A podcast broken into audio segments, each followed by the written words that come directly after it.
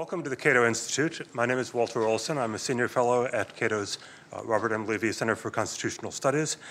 And we are here today with two uh, uh, notable authors to discuss uh, sex offender registry laws. Uh, sex offender registry laws are, uh, I believe, still immensely popular with public opinion and have, in their broad outlines, been upheld by the courts. And they are easy to forget about for most of the rest of us.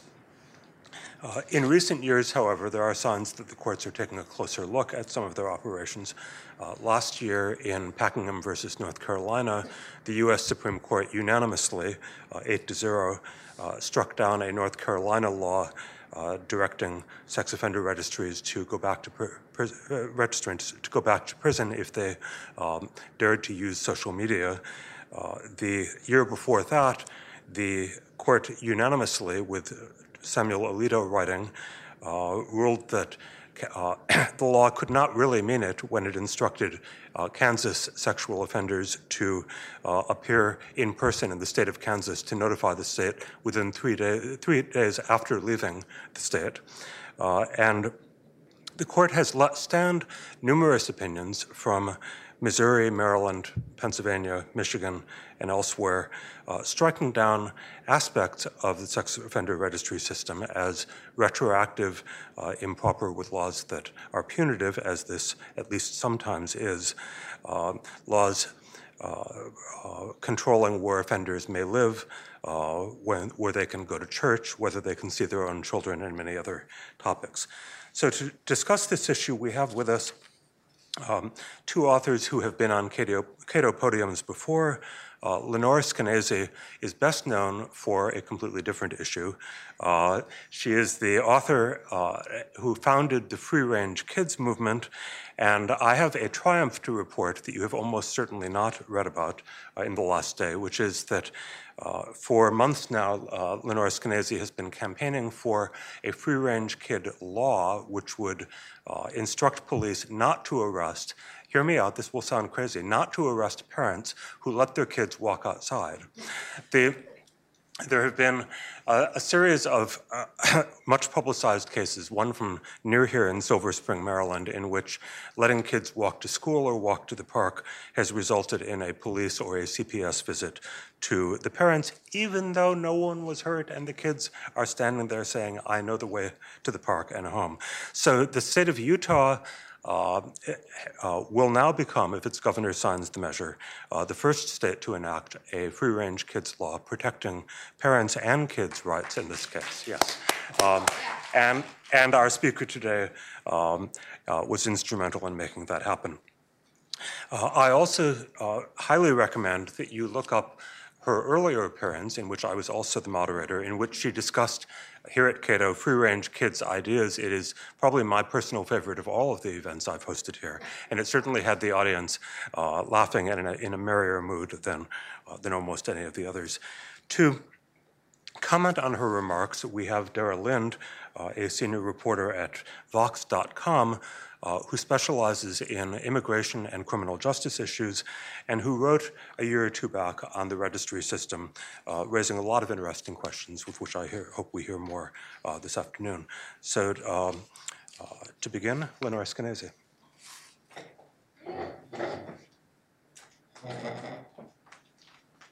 Um, all right, tell me this sounds good. Yes? Good. Okay, first of all, thank you, Walter. What Walter neglected to say, hi, Dara, about our last encounter here was that he got to play my three year old, and, we hugged on stage um, after I learned how to hug from Parents Magazine, which actually had an article on how you hug your child with both arms with chests touching. They actually explained that. Anyways, point is, uh, the parenting world is insane. Um, but that, of course, is not what I'm here to talk about today.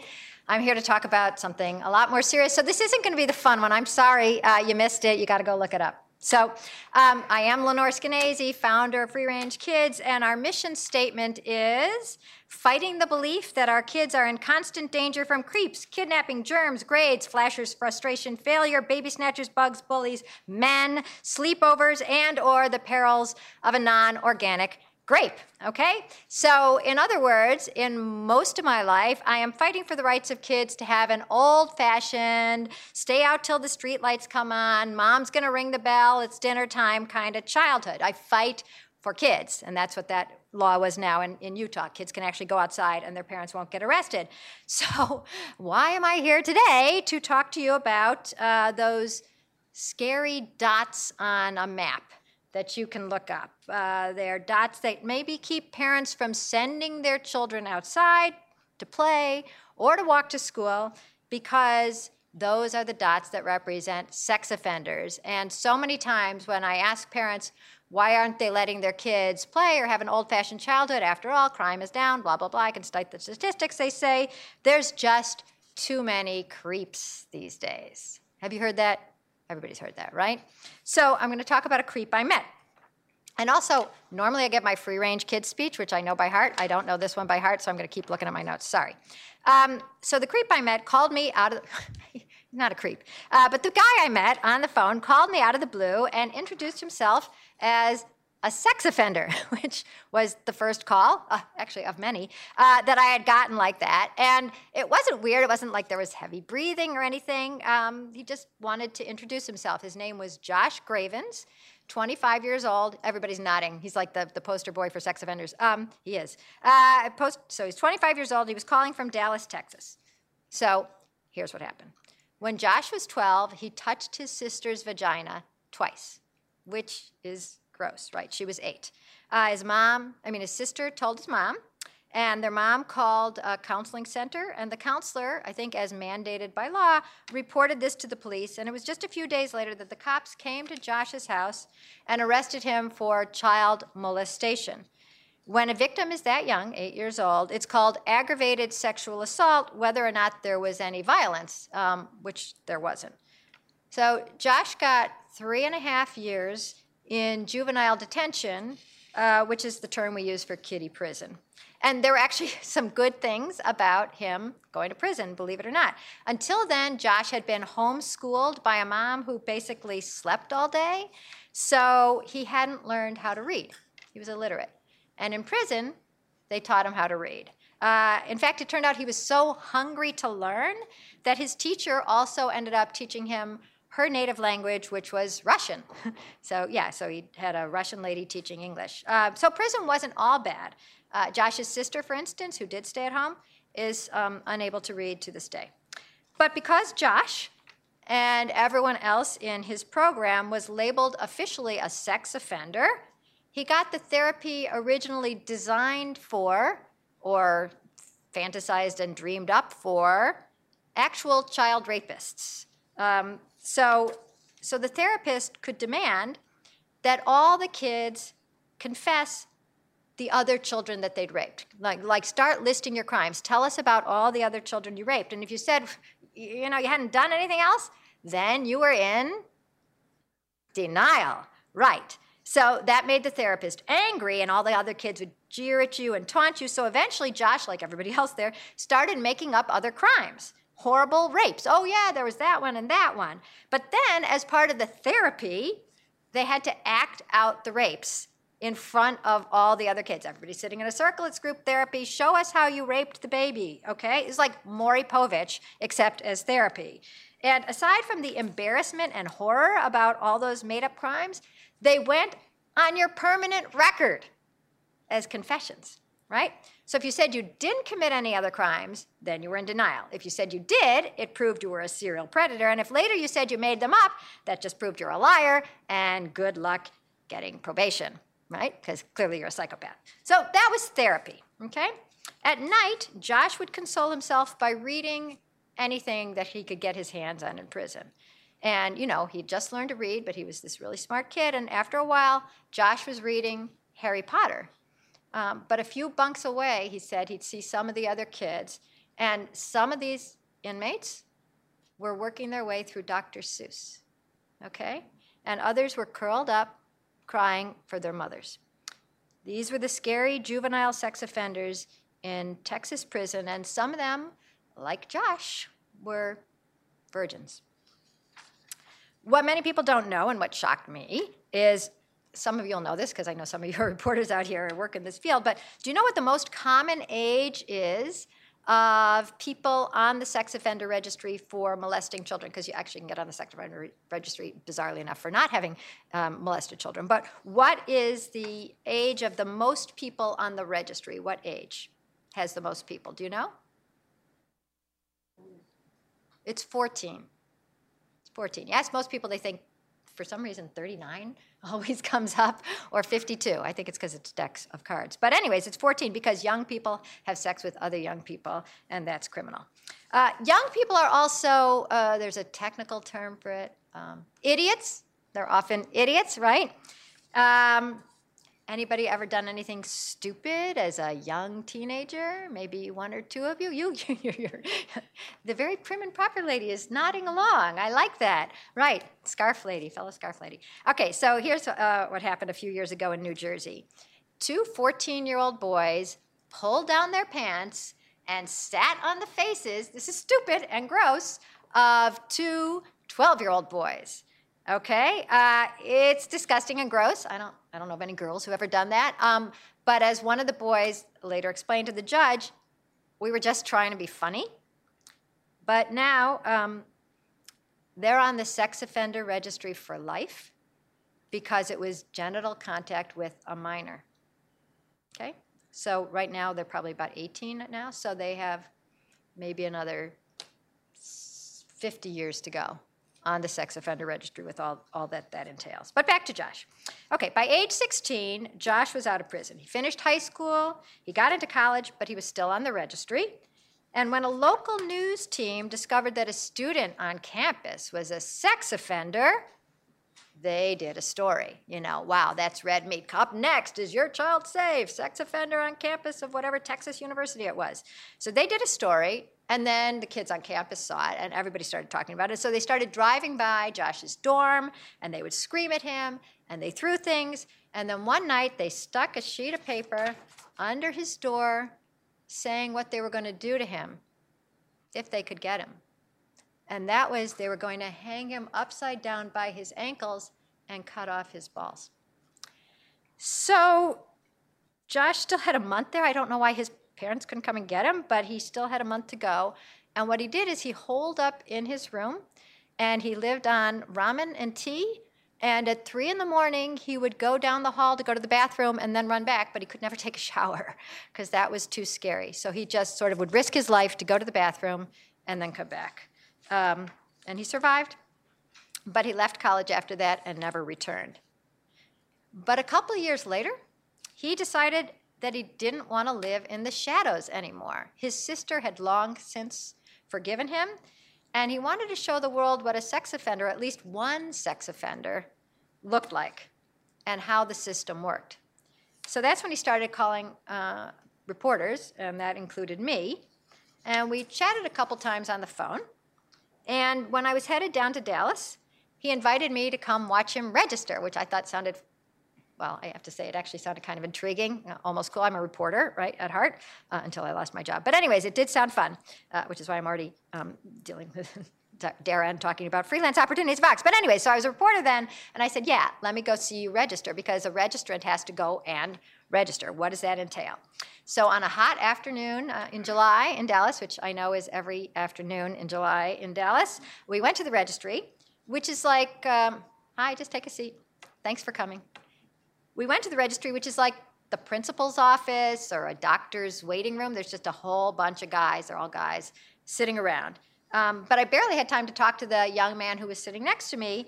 And I just said, let me guess, you're here because you were 17 and had sex with a 14 year old. I nailed it. That's literally why he was there. Um, so that, is, that was his crime, consensual teen sex. And for that, he hadn't been sent to jail. He'd been placed in a group home, which he said was so much like jail that he hated it that he ran away. And for that, he got six years in real prison.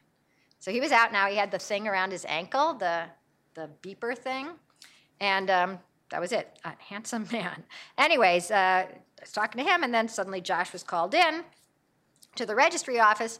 And after stating his name and his new address, because he'd moved a week earlier, um, a detective came up to him and said, Josh Gravens, yes, you're under arrest. And they put him in handcuffs and they put him in the van, um, and he was sent off to jail.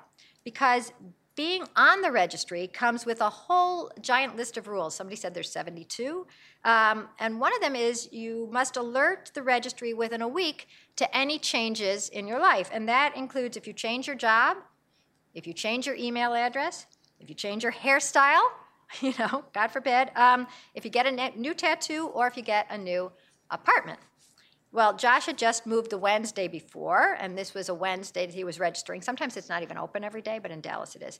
So he was registering his new address, so that made it eight days from Wednesday to Wednesday if you count the day that he moved out, or seven if you count it like, okay, as of Thursday, he was at his new address full time. But for this vi- violation, Josh was facing a possible sentence of, guess. Huh.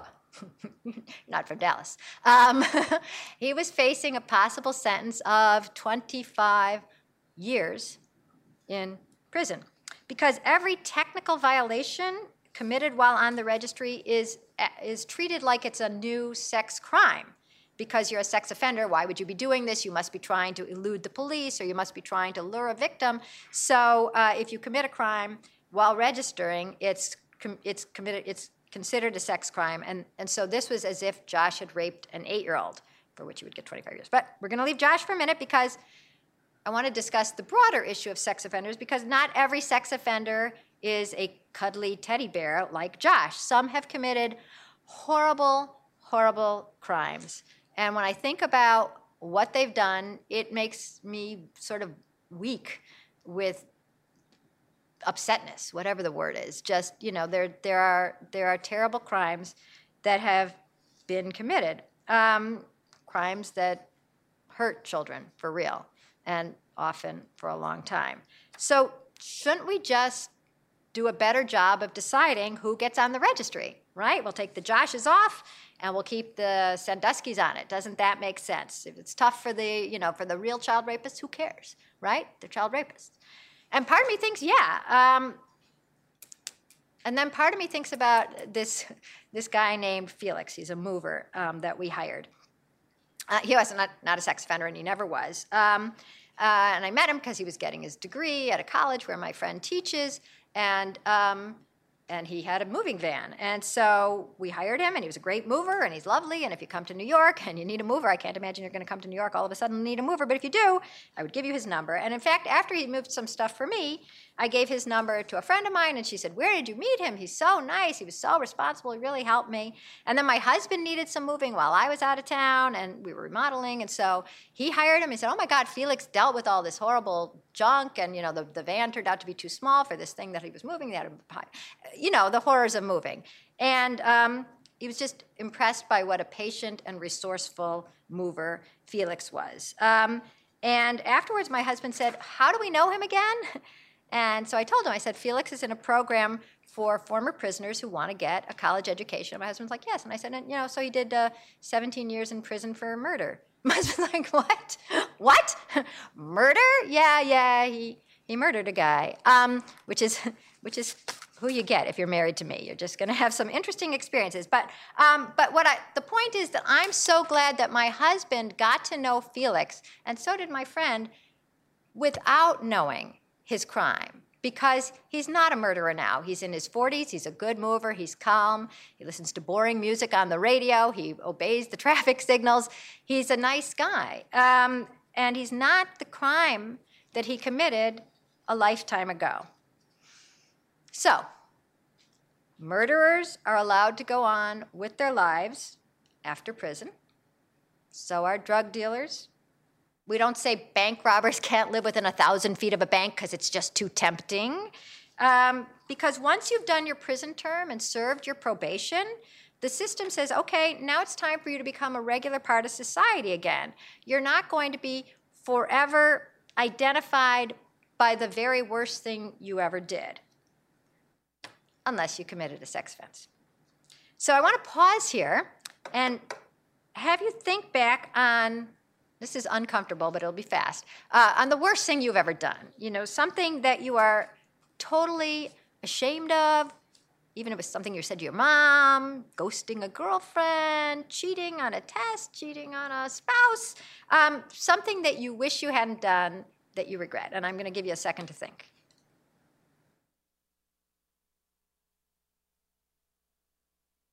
Okay. You don't have, it's, it's uh, not, not a reality show. Nobody has to stand up and say what they did. Um, but the point is, imagine if that were out there in public for everyone to see first thing when they Google your name. Okay, now imagine making a postcard with this. This is what I did when I was whatever age, and I, it was horrible, and you know, and here's a picture of me and then having to put it in everyone's mailbox in your neighborhood because that's one thing that a lot of sex offenders are, re- are required to do right? Give postcards throughout the neighborhood saying this is me i'm in your neighborhood i'm the local monster that's me. So it's not that anyone is pro sex crime but if that's what the sex offender registry is, if it's a way to make sure that anyone who ever committed a sex offense is identified in public as a monster, let's at least make sure it's keeping kids safer, that it's doing something valuable. Is it? Well, a lady tweeted to me the other day, because I can't stop tweeting about this topic. It is a well established fact that sex criminals are impossible to rehabilitate. If that's so, okay, and uh, that's that's real, then identifying sex offenders is basic safety because they can't stop molesting kids. We should know who they are. So, what is the actual rate of rapes and child molesting by people on the registry? How, what percentage of people on the registry go on to commit another sex offense, raping or molesting or something like that? What percentage do you think? And if you actually know, don't say it, but if you're guessing, guess. What percentage of people on the registry go on to commit a new sex offense? One. You're not supposed to guess low. You're supposed to guess high. And I'm going to say, no, actually, it's remarkably low. Who, who guessed one? You? Yeah. Are you like a law professor? No? right? Are you a sex criminal? I want to ask. You're not supposed to. You're taking them off. No shame, okay? You get to grow up and go on. Uh, yeah, it's actually five 5%, maybe 5.3%, which means that 95% of the people on the registry are not a threat, but they are taking time away, cop time away from the guys who pose a real threat to kids. In fact, one theory as to why Jaycee Dugard wasn't found for those 17 years, she was the girl taken off the bus stop, you know, kept prisoner behind Garrido's house in California and bore the guy two children, 17 years back there. One theory is why they didn't find her sooner is because in California, where you have to be on the registry for life, um, if no matter what you did, they they had to knock on hundred thousand people's doors every year, and they just okay, anybody here? No. Okay, great. And anybody here? No. Okay, great. So um, it's possible that he became he was allowed to continue this horrible crime because the the cops assigned to sex crimes were so um, overburdened with the other ninety five percent. So um, Georgia the Georgia Sex Offender Registration Review Board did a study. We're talking Georgia, okay? Georgia is not Massachusetts, right? They're going to see are these criminals really bad? Are we doing the right thing? So they looked at the 17,000 people on their registry, and they determined, like everybody else who does the actual study, about 5% posed were clearly dangerous, and 100 were what we call true predators, people actually compelled to rape children. That's a lot of numbers. But what it means is that 16,000 people in Georgia are being treated as very dangerous predators who aren't. And it means that even the Sex Offender Review Board knows that something is seriously out of whack. So if 16,000 out of 17,000 sex offenders are never going to reoffend, how did we get with this very scary list? And that's where you come in. We're going to play something the name of the topic today called You May Be a Sex Offender If. And here's where I'd like some intern or possible Walter, my three year old himself, to pass out these cards to everybody. Do we Don't- have a Cato person here who can help me, or? All right. Everybody gets a blank card. Does it Okay. what color? It doesn't. Um, no, I just happen to have those in my drawer. I actually prefer white ones, which are more anonymous, but what can you do? Husband bought cheerful cards.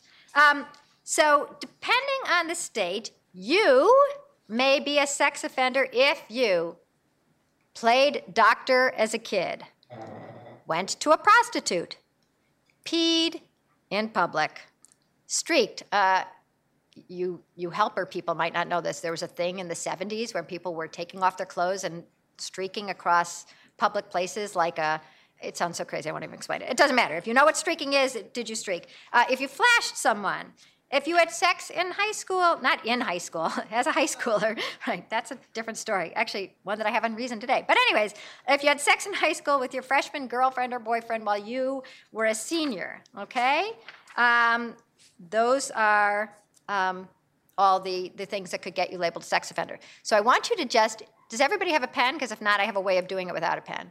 Everybody, everybody has pen? No. Okay. So do this very subtly. I'm going to read through the list again, and if you could be a sex offender, just make a little tear in your card yeah, how do you do that really subtly? It doesn't matter. You do it. Everybody's to, trust me, there's a ton of you are sex offenders out there. You'll find out in a second. So if you played doctor as a kid, went to a prostitute, peed in public, streaked, which is running naked, uh, flashed someone, or had sex when you were about 18 with a freshman who was like 14 or 15, do that. Um, because those could get you labeled a sex offender. And then we'll have the nice, non streaking young people come and collect those cards, and, and I'll tally them later. Okay? Because all those things, including all this consensual sex, oh, and I meant to say if you sexted, that, that is for the non-streakers here. If you sexted somebody, uh, you could be a, um, a sex offender too, like the, like the two kids in Iowa. Oh no, the 14-year-old in Iowa who um, took a pic. She's facing sexual exploitation charges because she took um, sexy pictures of a minor. And that was exploitation of a minor, except it was herself. So she is facing charges of being a sex offender for sexually exploiting herself. Um, so that's it. So can you go pick up the cards? Because I think people know by now if they are sex offenders or not. And actually, um, when I read this list to my husband, uh, it turned out that uh, I'm on like the wrong page here. But he, it turned out that he um, he told me, which he hadn't told me before, that he had peed in public, which I know now it's live stream. Don't watch this, Joe. I didn't mean to say it, but um, Joe Kolman with a K. No, anyways, I didn't know that. But thank God our lives have turned out so different because he wasn't arrested and put on the sex offender registry for that stupid, uncouth, and sometimes desperate thing that guys do that we don't seem to do, uh, which is uh, peeing in public. Okay, um, that's it. So uh, while we're collecting the cards, I'm going to tell you about some other people on the list who might remind you of yourself or if you have a son. Zach Anderson met a girl on the app called Hot or Not. Okay? He was 19, she was 17. They met, had sex, went home. But the girl has epilepsy, which meant that when she wasn't home on time, her mother started getting worried. What if she hasn't taken her medicine now? The mom was so worried, oy vey, she called the cops. And so they were there when the girl came home and they asked where she was, and she told them, don't, don't, let that happen to you. So she told them that he, oh, who'd you have sex with? How old? are you? Blah, blah, blah. Zach Anderson. Okay. So the cops turn around, go knock on Zach Anderson's door. Zachary Anderson, yes. Did you have sex with this girl? Yeah. Well, guess what? She's 14. It didn't matter that there was no way Zach could have known. You're not even allowed on the Hot or Not app, the stupid app. Um, unless you're 17. But here's what the judge said, and of course, I'm going to ask Walter to read this in his judgiest voice. There. Speaking Be the judge. This is the judge at Zach Anderson's trial for having sex once with the girl he thought was 17. Yeah. Someone's going to take this clip just of me saying this. Now, um, you, you went online, to use a fisherman's expression, trolling for women to meet and have sex with. That seems to be part of our culture now. Meet, hook up, have sex. Sayonara, totally inappropriate behavior. There is no excuse for this whatsoever. Yeah, trolling for sex online. Can you imagine? Only Zach, right? He figured out something that nobody else in America has ever done, and for that, the judge was disgusted. How dare he go trolling for women online? He gave him three months in jail and 25 years on the sex offender registry which meant he had to move out of his house because sex offenders can't live near children, where children, any place near children congregate, like a zoo or a park or a school, daycare center. um, Zach's family lived near a dock. yeah, oh, all children are always flocking to docks, especially in Indiana in the freezing winter. But anyways, he had to move out of his house. He wasn't allowed to use the computer or internet anymore because those were his crime tools, and that put a crimp in his plans since he was at junior college studying criminal, uh, studying computer science. And he couldn't talk to anyone under age 17 except his brothers. So that meant he could go to jail if he said, um, How's it going? to one of his brother's friends. He also had to be home every night by 8 and couldn't leave his house in the morning until 6. Cops could raid his house at any time without a warrant and look for evidence against him like a movie. You don't get to answer this question. What kind of movies were they looking for? Not him. Anybody else? What were they looking for that would have what? Yeah, okay, this is like the Cato genius crowd. Yes, exactly. They were looking for like a Disney movie because that would prove that he was still a pedophile, right? Even though he thought he had sex with a girl two years younger than him and he's not trolling for kids, but if he had, you know, finding Dory and that's it, you know, off to the clinker. So um, he happened to have parents, Zach, yeah, that's it. Crazy. You can get you can go to jail again for the for the G movie. But Zach happened to have parents who were you know, shocked and appalled, but then became activists. And they had a t shirt store, so they started printing up Justice for Zach t shirts. And um, they told his story online. And eventually, um, through different networks, because they, they were calling so much attention to the story, it landed on the front page of the New York Times. Hallelujah. At which point, Zach finagled a new sentencing hearing, and now he's just on probation for two years. And actually, afterwards, if we have time, I could tell you about how probation ended up being. I'll tell you right now. It ended up being six months longer because he violated the terms of his probation. What did he do? What horrible thing did he do while on probation that he should have never done? This sex criminal. Huh? Speeding ticket. No, I don't even know if he's allowed to drive. Uh, no, he, he went online, not trolling for women, he went online and looked up a fish filter for his tank and how to build a ramp, a skateboard ramp in his basement. And because you have to have all these um, uh, polygraph tests once you're on the registry, when he went in and they said, Have you used the internet for anything other than schoolwork, you're only allowed to use it for schoolwork. And he went like, hmm, you know, and zoom. And they asked what it was, and it was those two things. And then they get all of his electronics and they look, and there's the fish filter, and there's the skateboard ramp. And they gave him another six months. Um, I can't remember what the woman said. It was something so punitive. But anyway, so that was that. So um, what I forgot to mention about Zach sentencing is that even the girl and her mom came to court and begged the judge, don't put him in jail. There's no way he could have known. The girl said, I'm just as guilty as he is. Um, but the judge didn't like kids hooking up. And judges and prosecutors hold all the power. And here's the deal: that same judge who sentenced Zach, who then ended up ended up getting reversed, had earlier sentenced two other young men, 19-year-olds, for the exact same crime, and their stories did not land up on the front page of the New York Times, and they have 23 years to go on the registry. Okay, one more story. Can I tell another quick story? Okay. Okay, golfer. I'll just tell it from memory. So this lady wrote to me because her husband had been in a golf tournament in Michigan. Michigan seems like a bad place, and um, after the end of the tournament, they had local high school kids washing off their clubs. And stupidly and boorishly, the, get, the dad took a $5 bill as a tip and stuffed it down the girl's shirt, which I think is awful. Um, but it ended up being uh, the, the girl complained to the, to the police and went to court. And what did the judge do? He said, you know, he realized this was stupid and he didn't want to even have the guy miss any work, but he looks at the list. Oh, thanks. He looks at the list of, you know, what is it? And it's, you know, it's uh, sexual contact with a minor. She was 17. And he, too, is on the sex offender registry now for 25 years. And he got married. You know, he was married. Now he has two little girls of his own, and he can't go to, to read to them at the preschool. He can't drop them off, but by the time they're graduating from high school, I don't think he's allowed on the high school grounds to watch them graduate either. And the justice system thinks that's no big deal. You see, officially, the intent of the registry is community notification, right? Letting people know that they're living near an offender.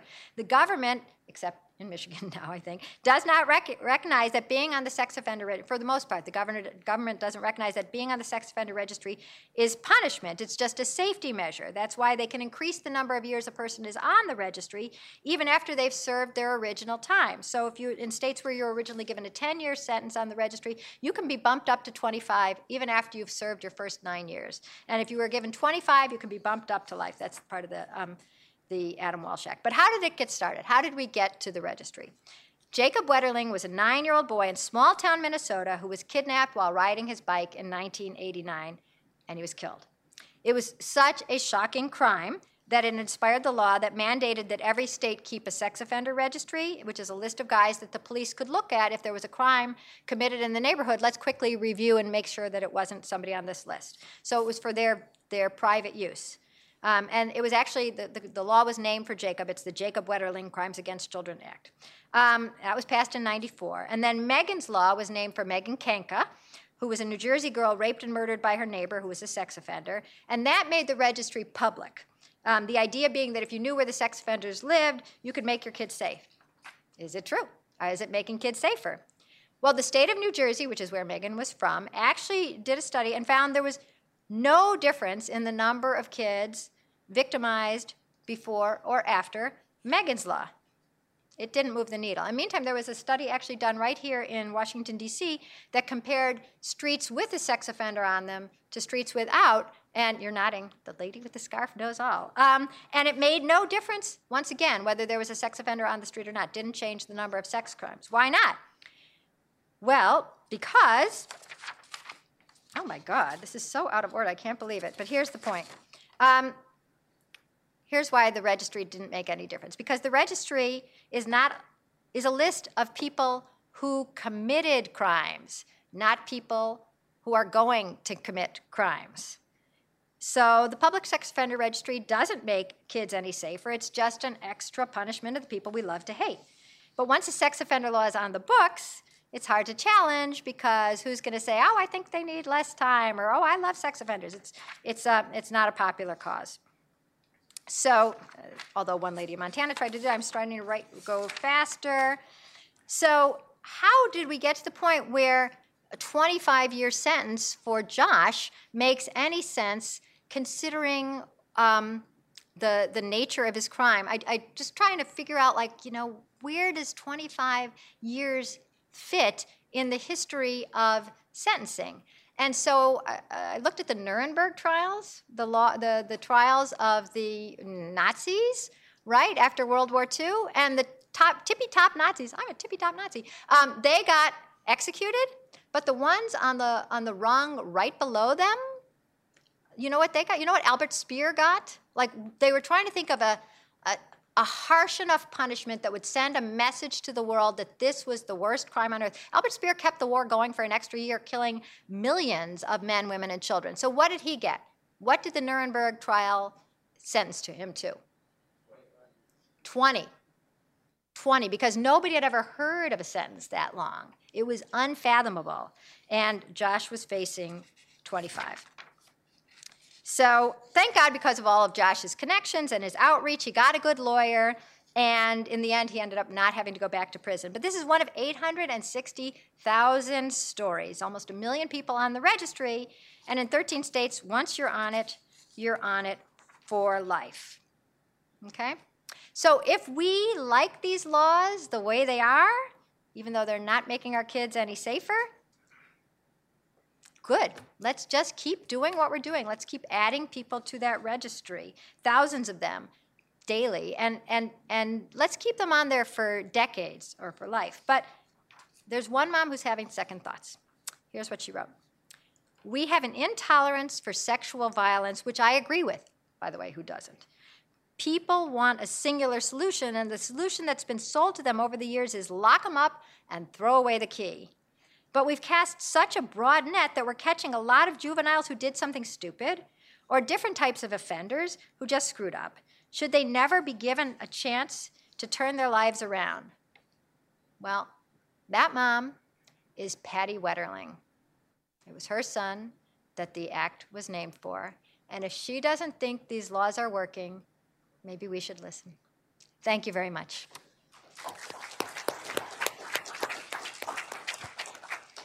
And I'll have one of you kids count the yeses and nos. Yeses are, you didn't just hand me back unused ones, right? These were all handed out? Right? This is the less sexually offensive crowd. Well, we'll see. You're going to just count the ones, uh, the, the, the offenders are torn, as it were, violated. Okay, thanks.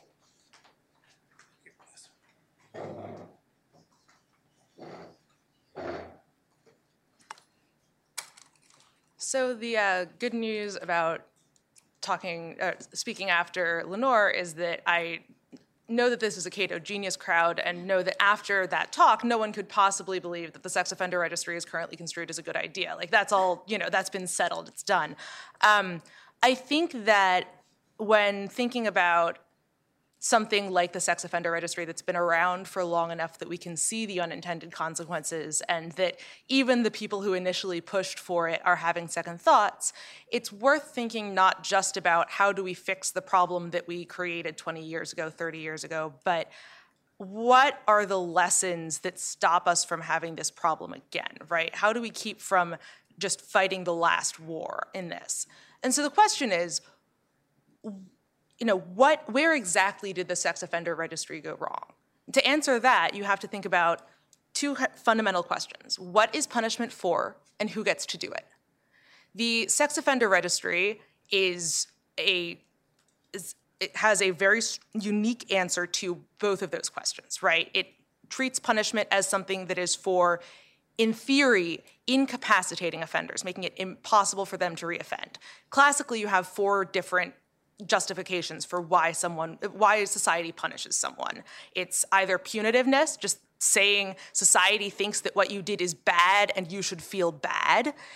Deterrence making you afraid to commit whatever offense again rehabilitation making you you know understand the error of your ways and resolve to live a moral life in accordance with the laws of society and incapacitation which is just making it straight up impossible for you to do you know to commit another wrong even if you wanted to. In theory prison is a classical example of incapacitation right? You you are physically locked up. You're unable to victimize anyone. In practice as we know and are kind of beginning to come to terms with just warehousing people in prison doesn't prevent them from committing crimes. It just means that they're committing crimes out of sight and out of mind.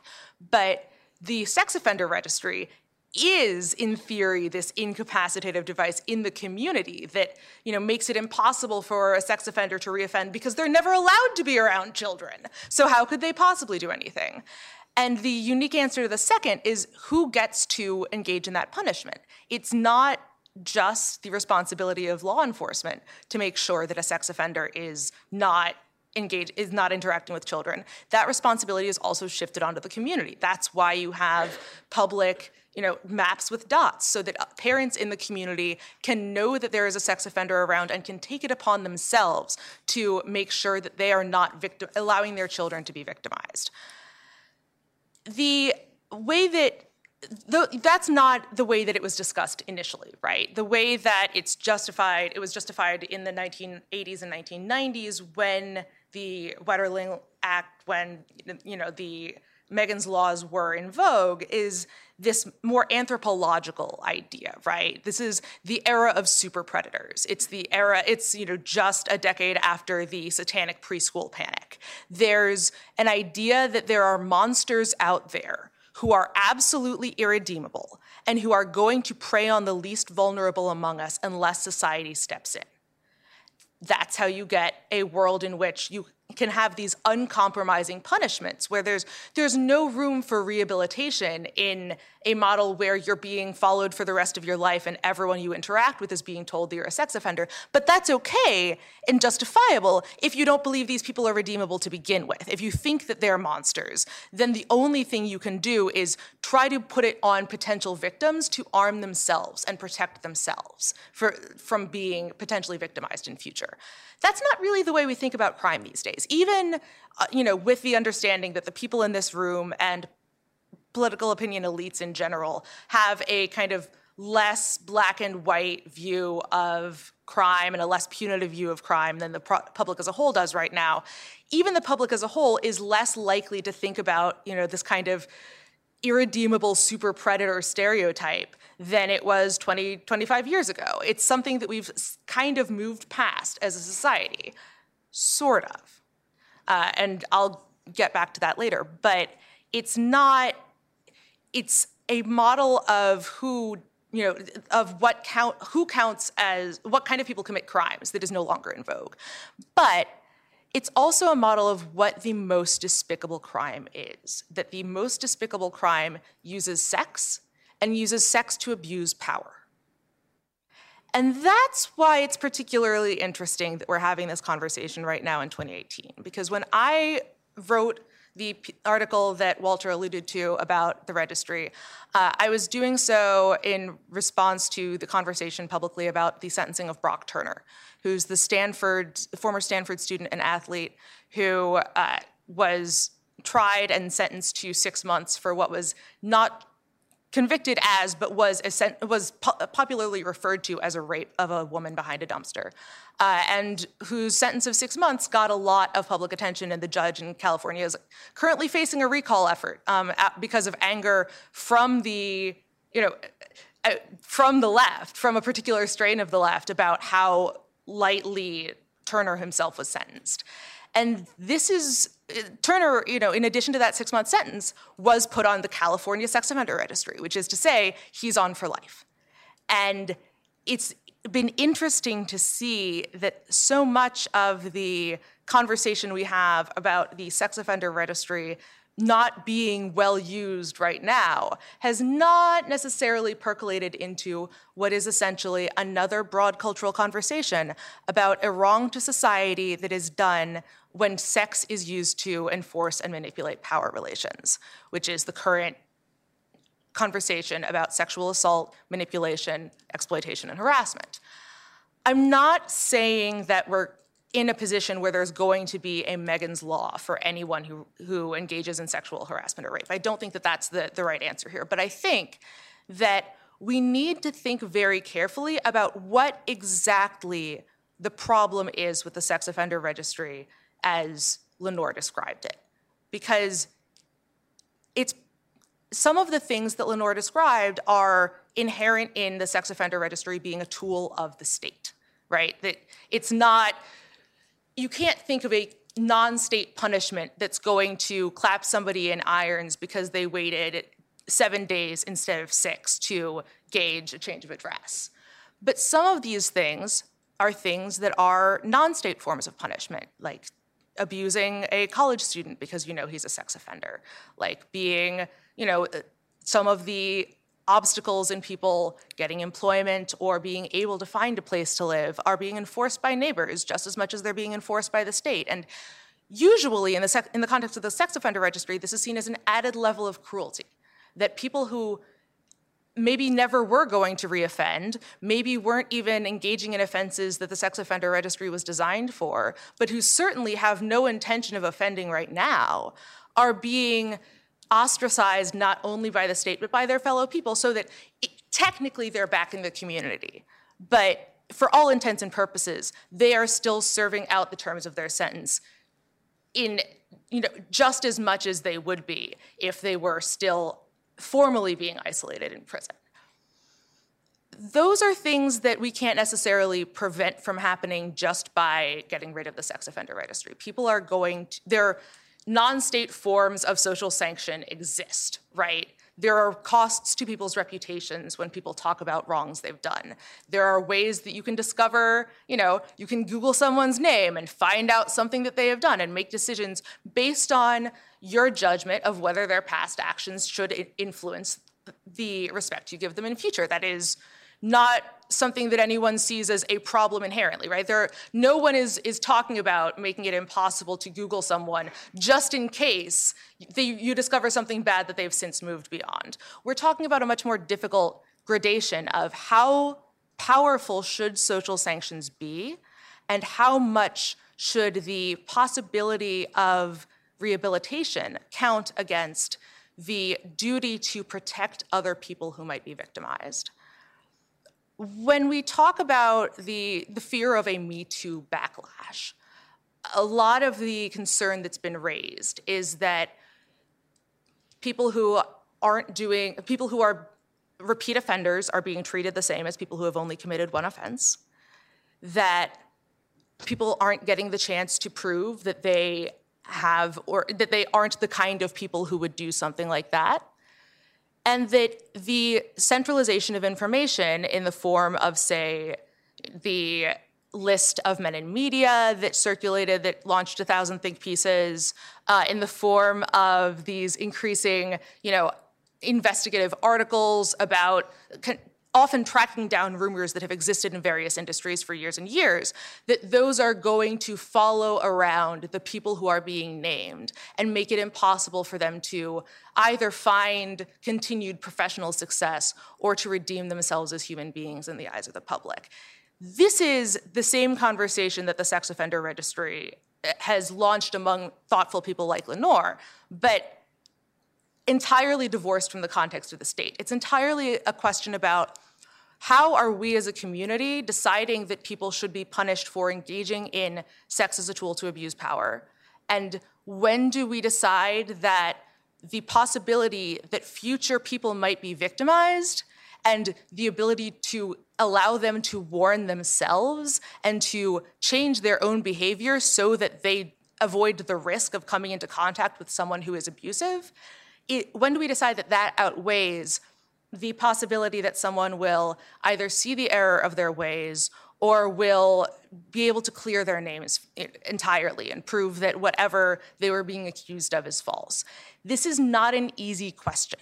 It is genuinely hard to, on the one hand, say, we should always wipe the slate clean and assume that someone is better than the worst thing that they have done, even if that means putting potentially vulnerable people potentially in harm's way to allow them to demonstrate that they've redeemed themselves.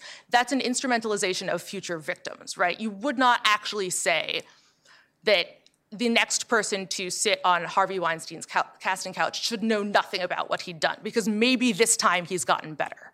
Clearly, there are people there are people and cases in which the ability to warn victims, to engage in social sanctions, to make it clear that people who don't learn their lessons should be shunned from society, that is obviously valid in some cases. But what we've learned from the sex offender registry is that there are ways that that has engaged, that that has become a it's metastasized into total social isolation and a control over someone's life that makes it impossible for them to to rehabilitate themselves, to reintegrate into society. And we, we would be making a mistake if we understood the problem with the sex offender registry as solely a problem of state policy. What we've seen is that when sanctions are being shared between the state and non state actors, that it gets into much more difficult questions of what we as a society are willing to do and when we're for, willing to forgive someone. And I think that that is what we need to be sitting with in addition to making sure that the sex offender registry of the last war is pared back or turned to a more reasonable purpose to make sure that we're being deliberate about future social sanctions and making sure we're being consistent about whether we're trying to incapacitate people, to deter them, or simply tell them that what they did was wrong.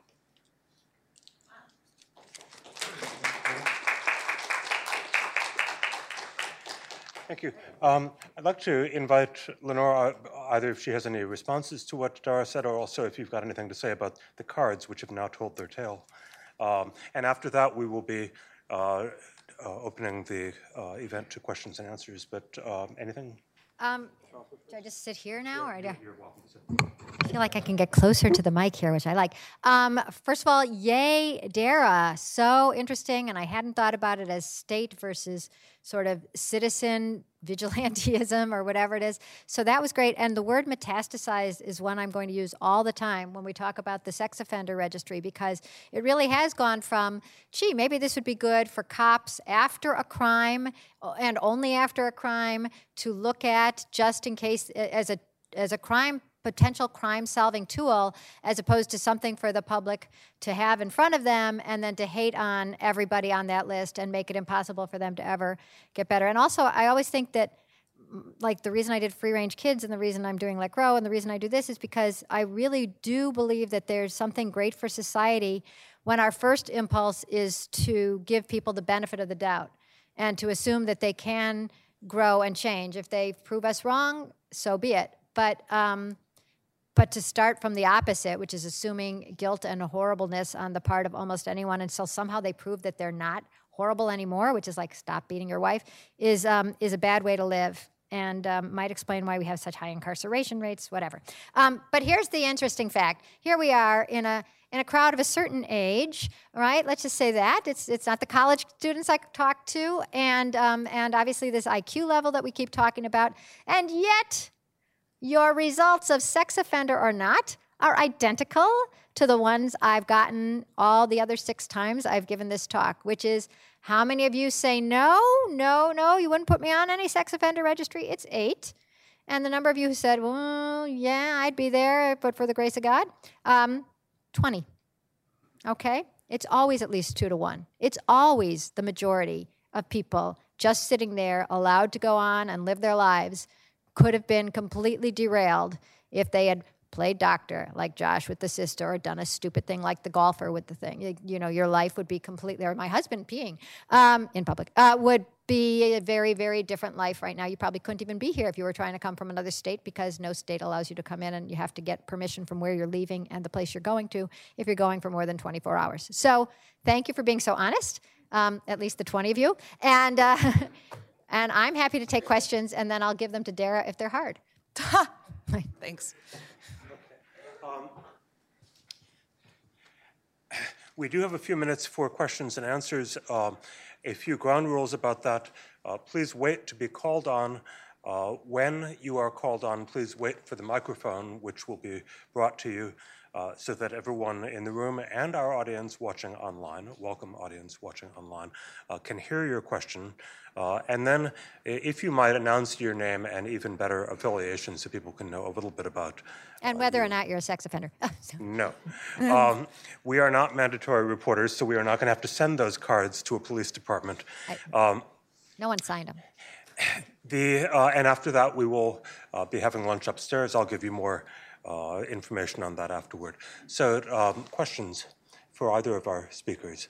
Um, ma'am, yes. And the microphone is coming. So I'm Diane Redleaf, and I work on uh, child protection registers. So I found this fascinating. I just wanted to ask you about the element of selective um, enforcement of these laws and um, how that plays out, um, and also ask you for your I mean, it seems like a lot of this is de- about dehumanization of the uh, of the uh, offender, and um, apart from that, what are your ideas in terms? And I think telling the stories obviously has an effect on humanizing. Um, but do, what other strategies do you recommend other than thinking about the purposes of these laws? Uh, you, have you've seen my entire strategy. It's uh, talking to people, telling stories. I wanted. I, I once spoke at a conference that was trying to change the sex offender laws, and I said, "How about we have sex offender of the week? You know, like if somebody who did something great that week, who's on the sex offender registry." And I was like, I don't know. And I'm like, how about thank a sex offender? You know, like a guy who fixed your your tire and he happened to be on the sex offender registry. Like that didn't get off the ground. I don't have any um, really non goofy ideas other than the thing that I think might change people in the end is that this registry is reaching, getting close to a million people. And it's sort of like when everybody started intermarrying, like like everybody has some Jew in their family. I'm Jewish, I can say this. Some Jew married somebody in their family, and it's like, oh, okay, they're just like the rest of. Everybody has some Republican in their family. Everybody has a Democrat in their family somewhere, and it starts to although perhaps not in the last election, humanize um, the other. And I think that eventually everybody is going to know somebody on the registry um, who they feel is much better than the label that has been given them and doesn't deserve this outrageously um, walking dead type of existence. And that might, you know, start fostering a, a pushback. Any comments? I think that when we think about selective enforcement, uh, we tend to think about it in terms of people committing crimes and not being noticed by law enforcement because of the nature of the registry. What you know, it, it creates a class of low-hanging fruit of people who the onus is on them to to go forth and and re-register, and that makes it easier for law enforcement to track them. I think it's much more a problem, as Lenora, Lenora mentioned, as, of when you create this class of low-hanging fruit and force more people to be actively reg- registering themselves, you reduce the extent to which you're able to identify people who have not yet committed crimes but who might be committing crimes in future because you're monitoring retroactively as opposed to proactively. So I think that that is anything where you're creating a class of low-hanging fruit where you can get people for violating the terms of their registration rather than getting people for engaging in the underlying crime is going to create an incentive for law enforcement to hit their numbers rather than engaging in the hard investigative work but i think that that's probably the way to the the risk that is greater than just selective enforcement Yeah, I would assume that there is some um, uh, selectivity or, or, or some unevenness in uh, some ju- judges' discretion originally, because it's been mentioned in one or two of the anecdotes that judges seem to have some discretion about whether or not to hit uh, people and, and, and for how long. But where much more of the selective enforcement would come in, of course, is, as Dara mentioned, is in these later um, uh, failures to do the paperwork correctly. And once again, a couple of the stories that we heard um, sounded as if the person was at risk of another 20 years, and then, but but no, they you know uh, either they had a good lawyer or a family behind them, or else they could show that they were a, a generally good person, and so they negotiated the 20 years down to two months With the uh, e- lawyer, yeah. extension.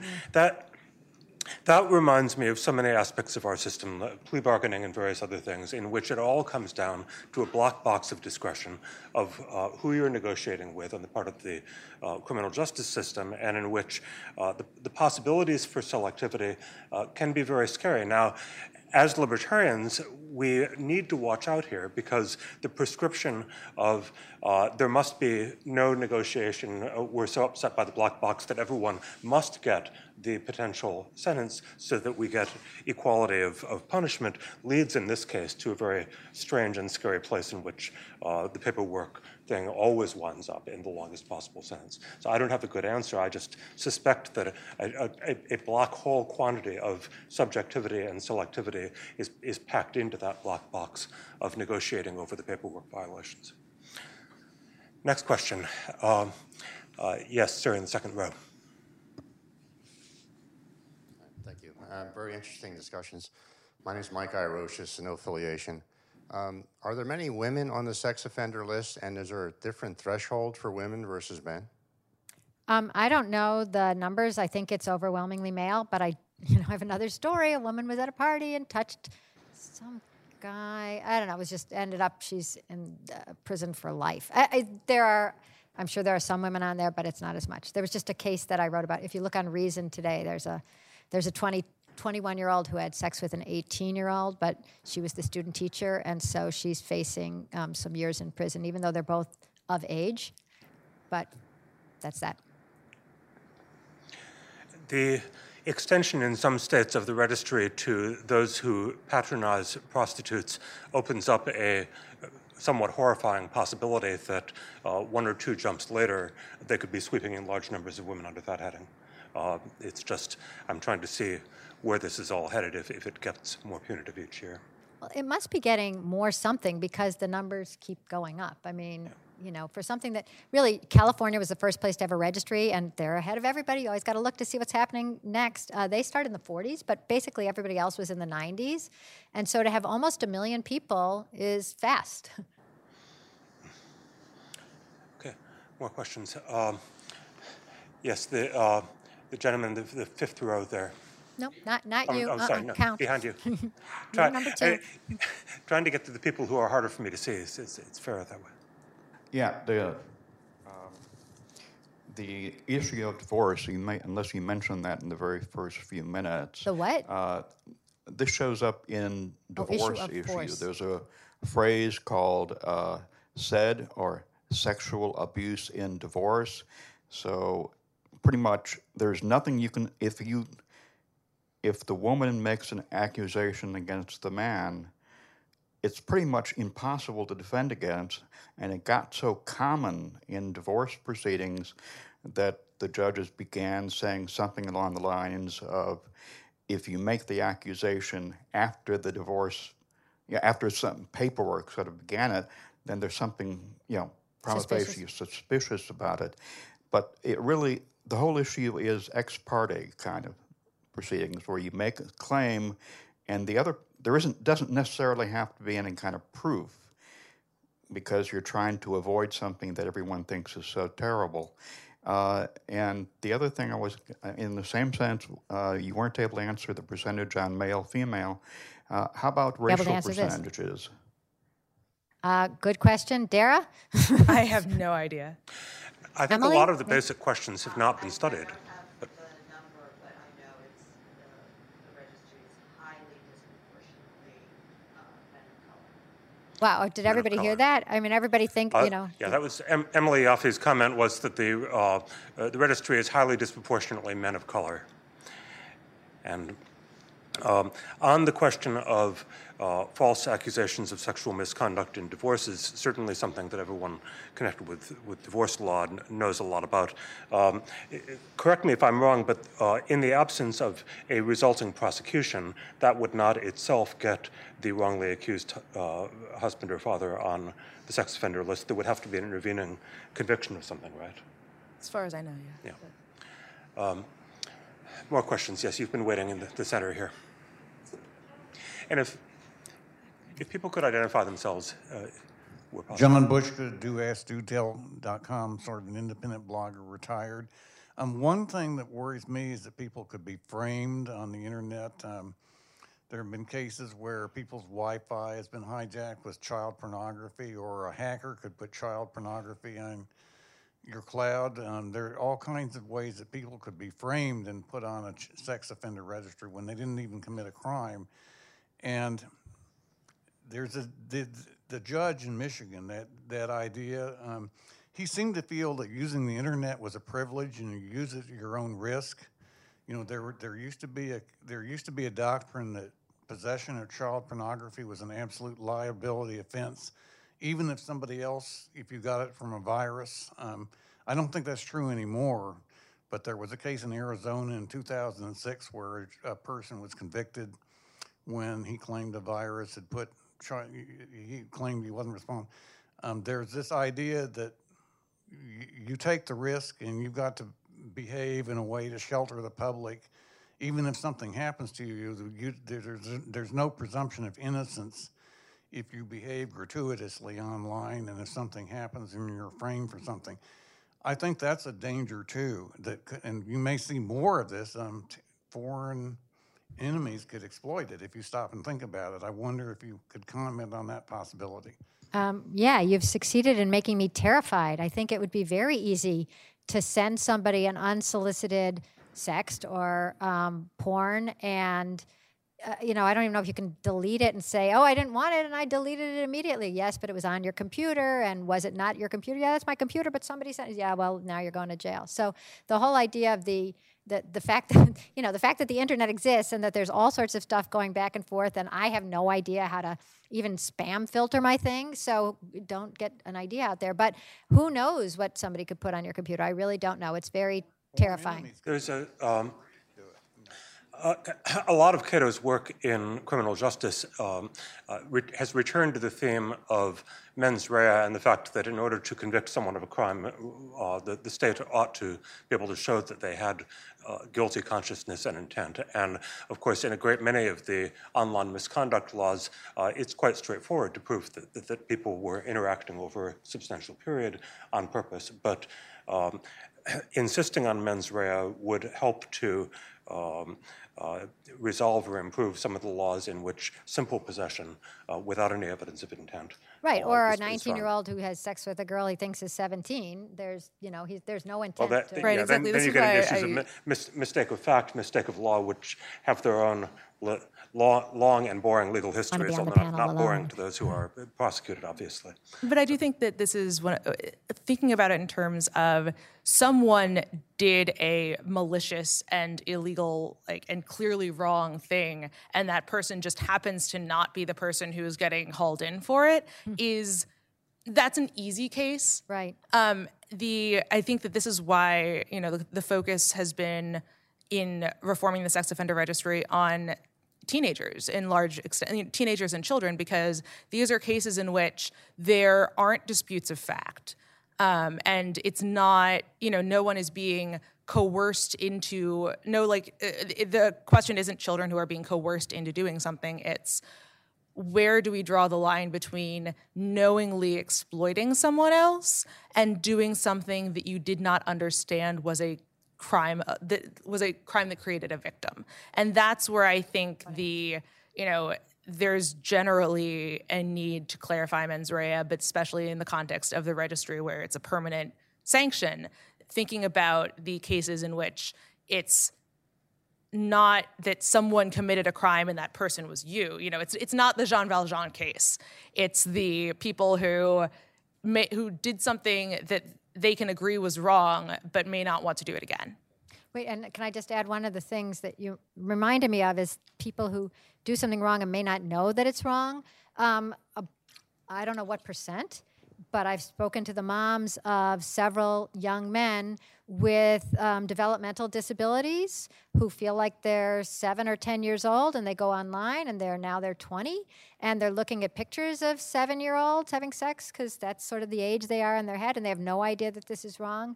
And they too are arrested with no heed um, of what's, you know, their the fact that they are mentally disabled and that they might not even know that this is wrong or might not even realize that 20 is different from 7 and um, i've heard these moms speak and they talk about how all the money they've been saving their whole lives so that when they're gone their son will have a decent place to live in a group home or with somebody to take care of them has gone instead to lawyers fees and uh, and some of the kids have gone to prison nonetheless. And I was I was telling Diane this story today. I heard from one mom whose kid had autism.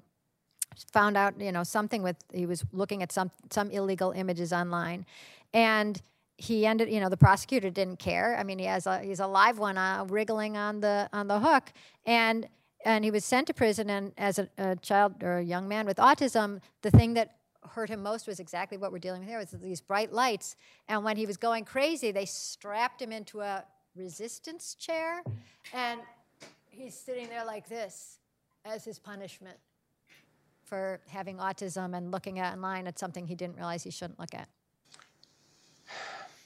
We have run out of time. on that cheery Um, note and I wish on a different note than that. But the um, before I thank our uh, speakers, uh, a couple of bits of logistics. Um, uh, our lunch will be held on the second floor, um, second level in the George M. Yeager Conference Center, uh, up the spiral staircase. Uh, if you are looking for restrooms, they are on the second floor. On your way to lunch, look for the yellow wall. Um, in the meantime, please join me in thanking Lenore Skenazy and Dara Lind.